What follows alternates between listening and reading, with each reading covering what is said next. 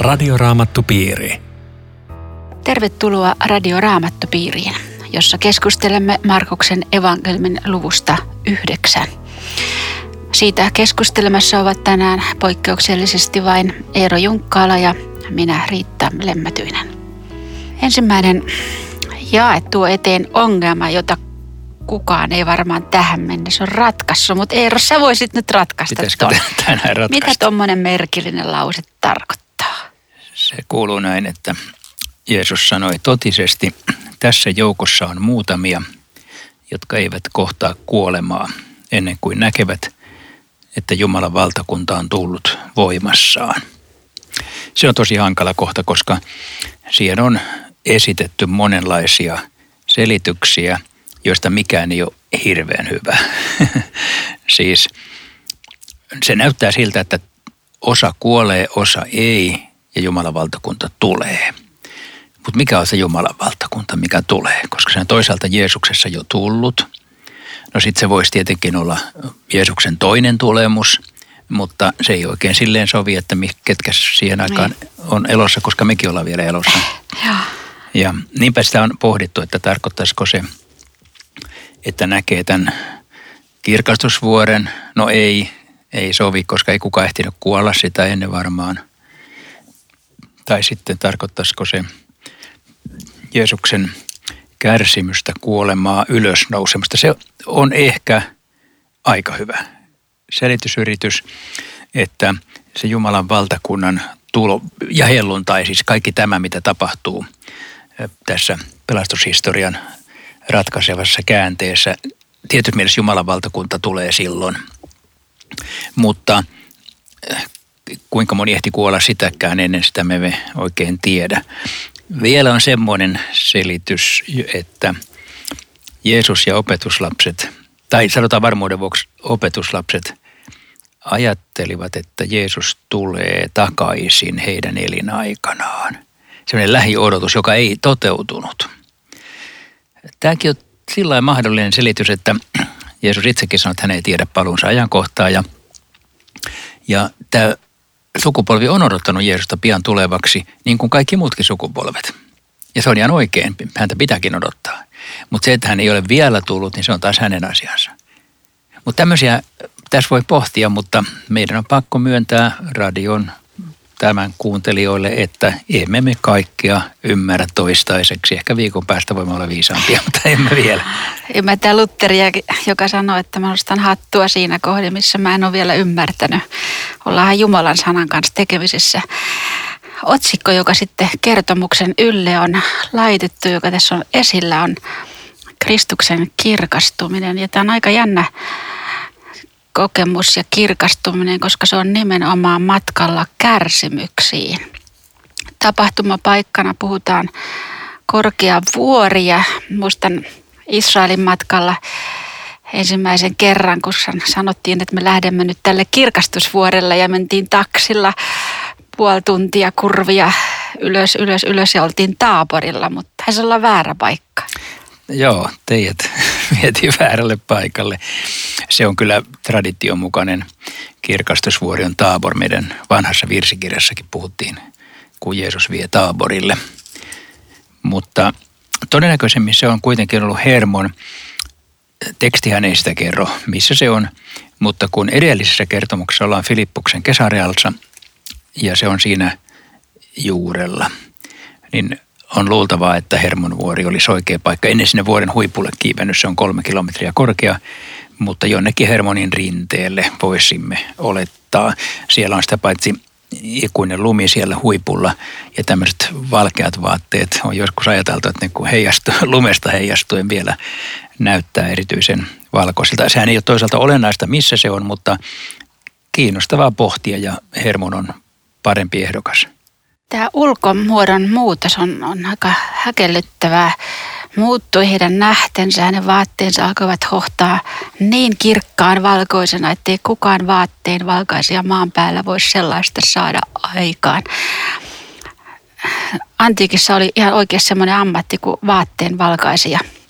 Siinä, missä me hoidetaan tämä omolla ja bioluvillilla. Mutta sitten tämä, tämä käsittämätön muutos, metamorfoosi sanoo kreikka tuossa kohtaa. Siis Jeesus ei muuttunut, mutta se, se ulkomuoto muuttuu. Miksi?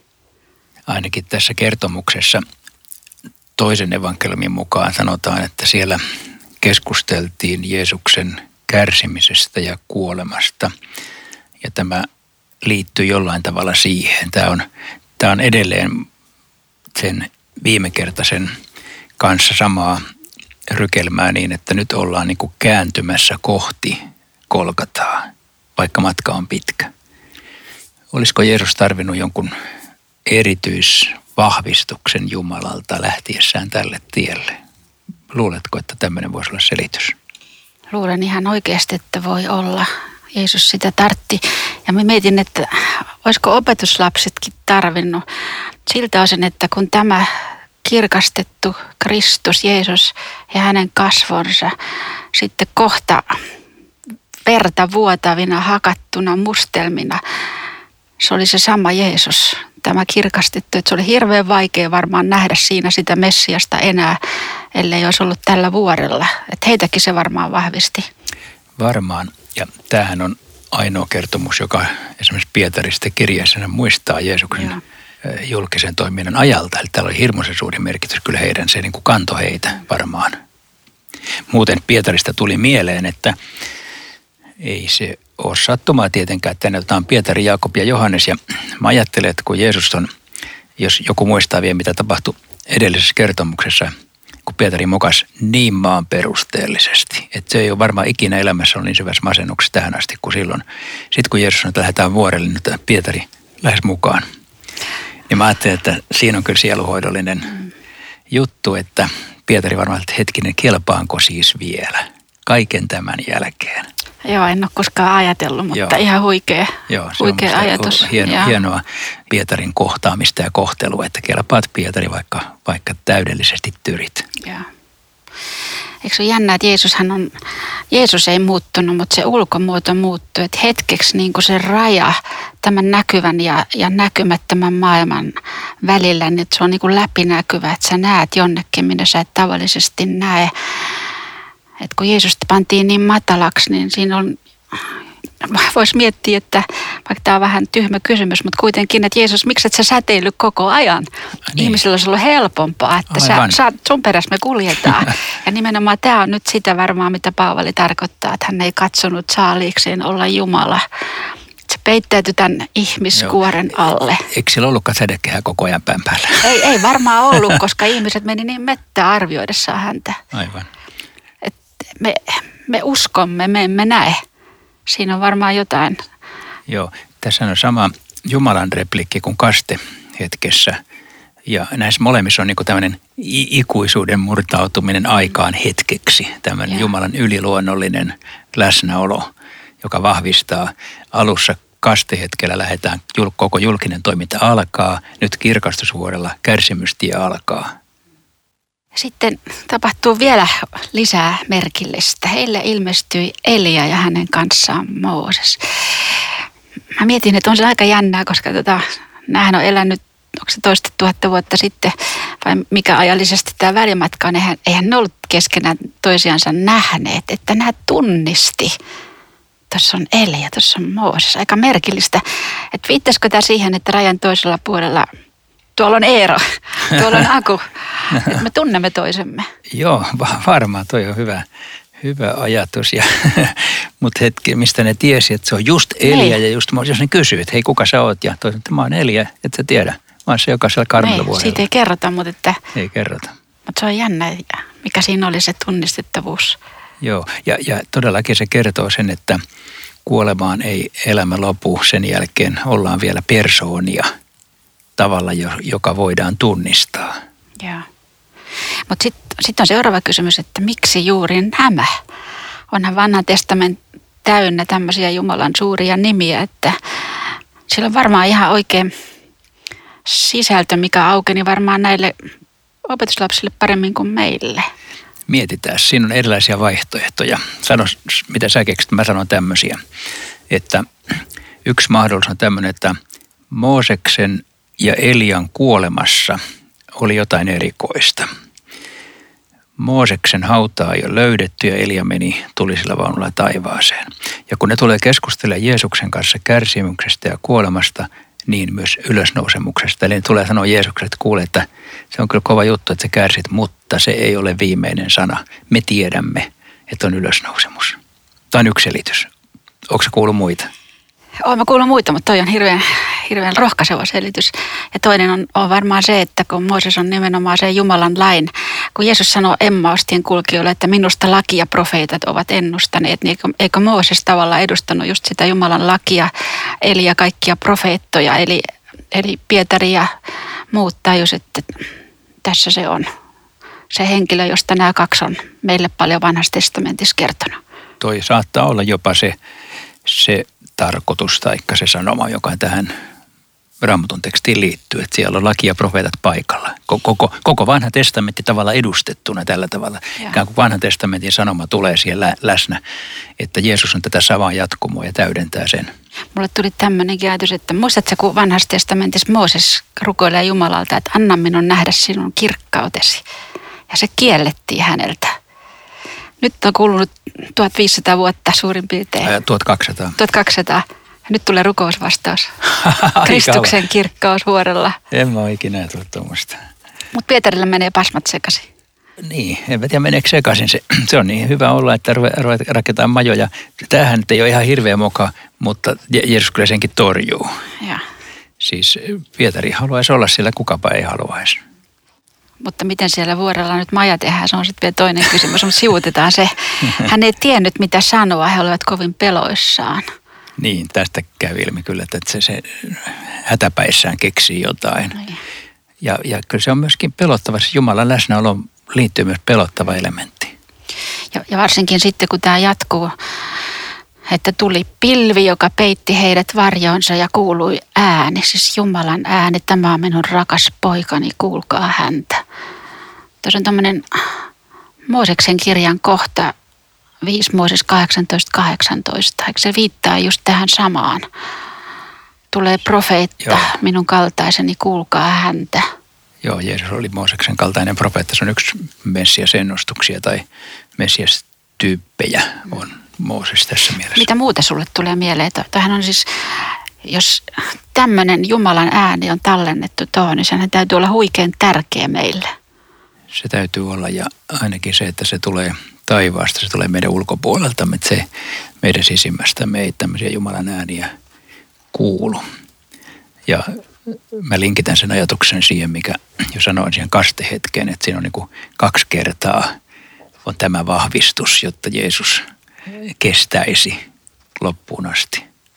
Ja, ja meille, jotka tätä luetaan, niin varmaan semmoinen ainainen ohje, että jos haluaa Jumalan äänen kuulla, niin omasta sisimmästä sitä ei tule hakea, vaan nimenomaan Jeesuksesta. Että ei sanota, että palvokaa häntä, ylistäkää, vaan nimenomaan kuulkaa, totelkaa.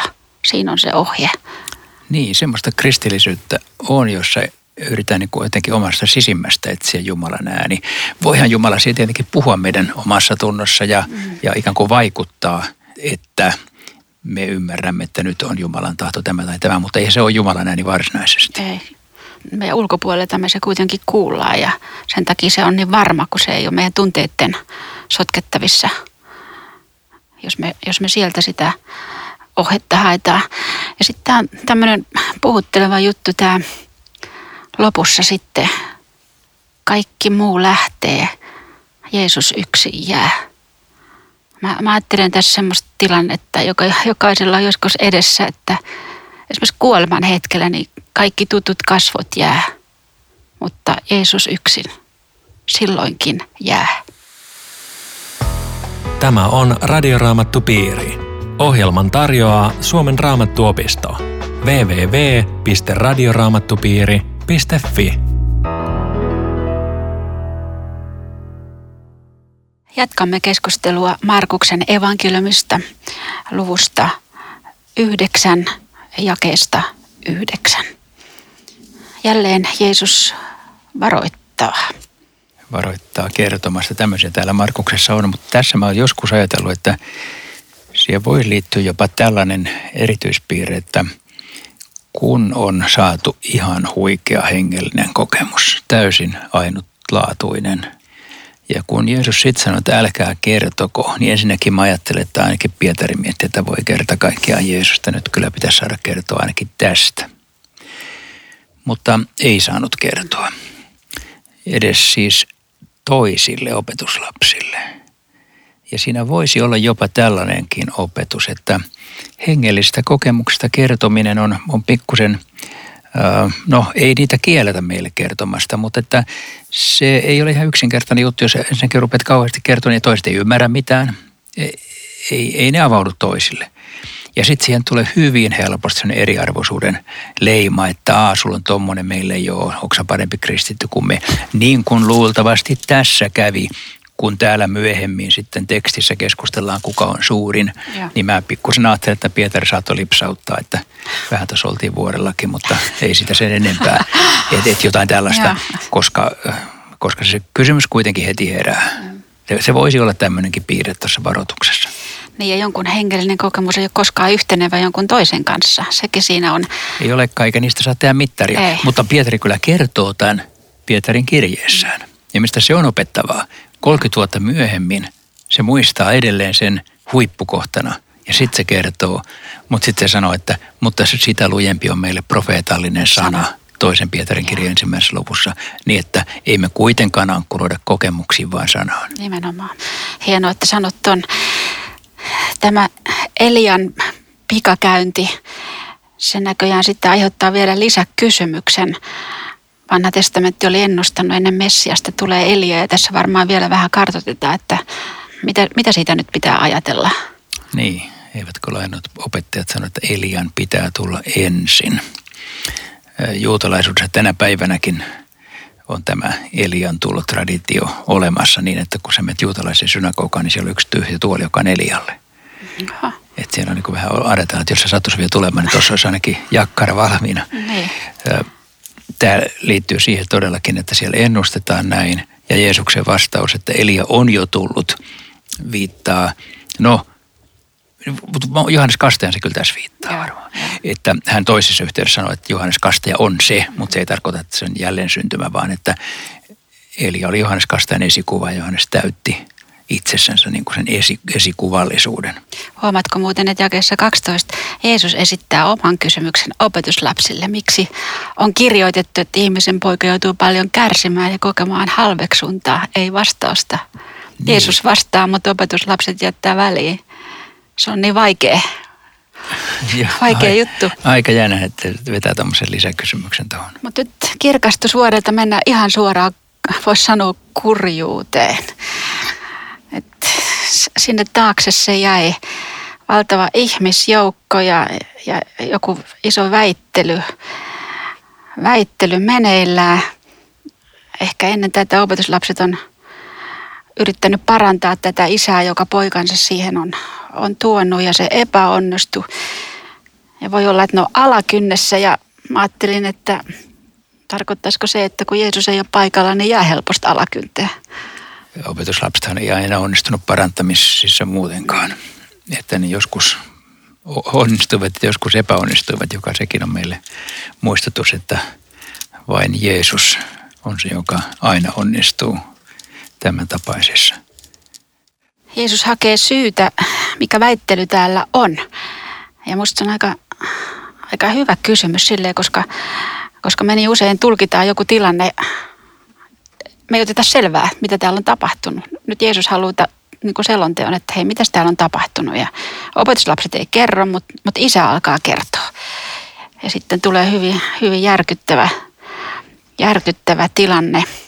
Joo tulee tämmöinen kuvaus, joka aika selvästi näyttäisi viittaavan nykyterminologialla epilepsiaan. Eikö näyttäisikin? Koska tämä henki paiskaa hänet maahan, hän kuolaa, kiristelee hampaita, menee aivan jäykäksi. Mm. Siis niin kuin se olisi epileptinen kohtaus, mutta tämä on erikoista, että siitä ei tietenkään ole siihen aikaan ei, sitä tiedettykään. Mutta tämä on aika paljon puhuva. Pyysin, että opetuslapset ajaisivat hengen pois, mutta ei heistä ollut siihen. Mä ajattelin, että tämä isä kuvaa mulle sitten monien ihmisten pettymyksiä uskovaisiin. näitä pettyneitä mä oon tavannut vaikka kuinka paljon. Ja heille tekee mieli aina sanoa, että, että kristityt ei ole koskaan sama asia kuin Kristus. Älä vaan vielä yhtäläisyysviivaa. Siitähän tämä kertomuksen jatkokin sitten kertoo. Mutta, mutta Jeesus sanoo kyllä aika, aika surulliset sanat. Voi tätä epäuskoista sukupolvia, kuinka kauan minun on oltava teidän keskuudessanne. Ei ollut helppoa olla meidän ihmisten keskellä Jeesuksen. Mitä sä kuulet tästä? Siinä häivähtää se sama dramaattinen lause, jonka hän toisessa yhteydessä sanoi, että voi sinua Kapernaum, voi sinua Korasin ja voi sinua Betsaida. Mm. Että jos ne ihmettelut olisi tehnyt täällä, niin, tai siis Sodomassa ja Komorassa, nekin olisi tehnyt parannuksen. Eli siis, että ne, jotka on nähnyt Jeesuksen toiminnan ja julistuksen ja parantamisiin, että eivät kuitenkaan usko häneen. Että se on, se on Jeesukselle pettymys. Jos haluaa auttaa jotain ihmistä ja, ja ihminen koko ajan torjuu sen, vaikka tietää itse, että mä voisin sua auttaa, niin kyllä se sattuu, jos yrittää jotenkin inhimillisesti tota, tota miettiä. Ja sitten tapahtuu just, että tämmöinen hirveä kohtaus tulee tähän. Ajatteletko, että on, pelkästä epilepsiasta kyse vai voiko, voiko kuitenkin olla myös, niin kuin tässä annetaan kuvata, paha henki? Minusta tärkeää kyllä ymmärtää se asia ainakin niin päin, että epilepsia ja muita vastaavia sairauksia ei pidä tulkita pahan hengen aiheuttamiksi. Mutta tässä täytyy ne olla niin päin, että tämä on demonien riepottelema ihminen, jolla lisäksi on näitä sairauksia ja, ja että niillä on tietty yhteys näin päin – Joo. että demonit voi aiheuttaa ihmiseen kenties sairauksiakin, mutta sairauksia ei pidä tulkita demonien aiheuttamaksi. Näin, näin, niin Joo, päin se ei, ei mene. Ei. Mutta tässä on varmaan niin kuin molemmista kysymys ja sitten tietenkään nämä sen ajan ihmiset ei pystynyt sitä erottamaan toisistaan. Ja Jeesus kiinnittää huomioon nimenomaan tähän pahaan henkeen. Joo. Mehän ollaan toisessa yhteydessä kai puhuttukin täällä siitä, että, että henkimaailman todellisuus täällä länsimaissa on aika vieras asia, mutta, mm. mutta se on, voisi sanoa, tavallista kristillisissä kirkoissa eri puolilla maailmaa muualla. Sitten kun Jeesus kuulee, tai isä sanoo, että tämä on jatkunut jo pienestä pitäen, niin tässä on melkein kun sanottu, että tämä kuulee Jeesus, tämä on ihan mahdoton tapaus. Mä, mä tiedän tämän kyllä.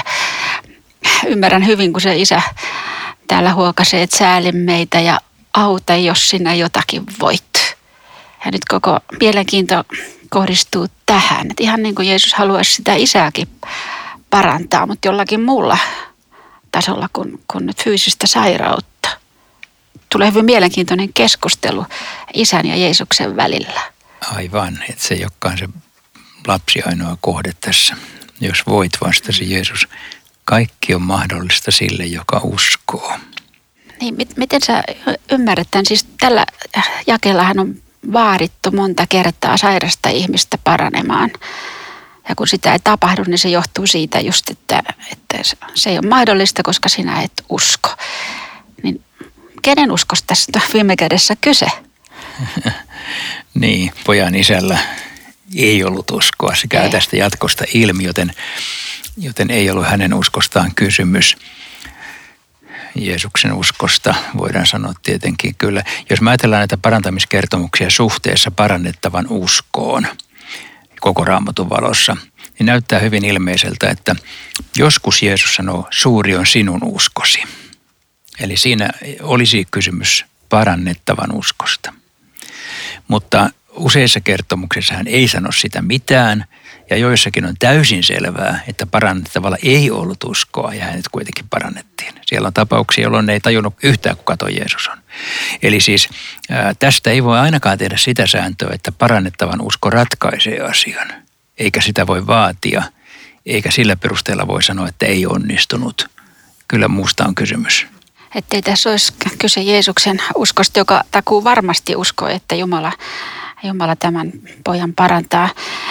Mä ajattelen, että tämä, tämä isän parahdus, minä uskon, auta minun epäuskoa, niin tämä on, tämä on musta yksi raamatun loidullisimpia lauseita. Siinä mielessä, että Herra, mä haluaisin uskoa, mutta, mutta mä en pysty. On ollut niin paljon vastoinkäymisiä.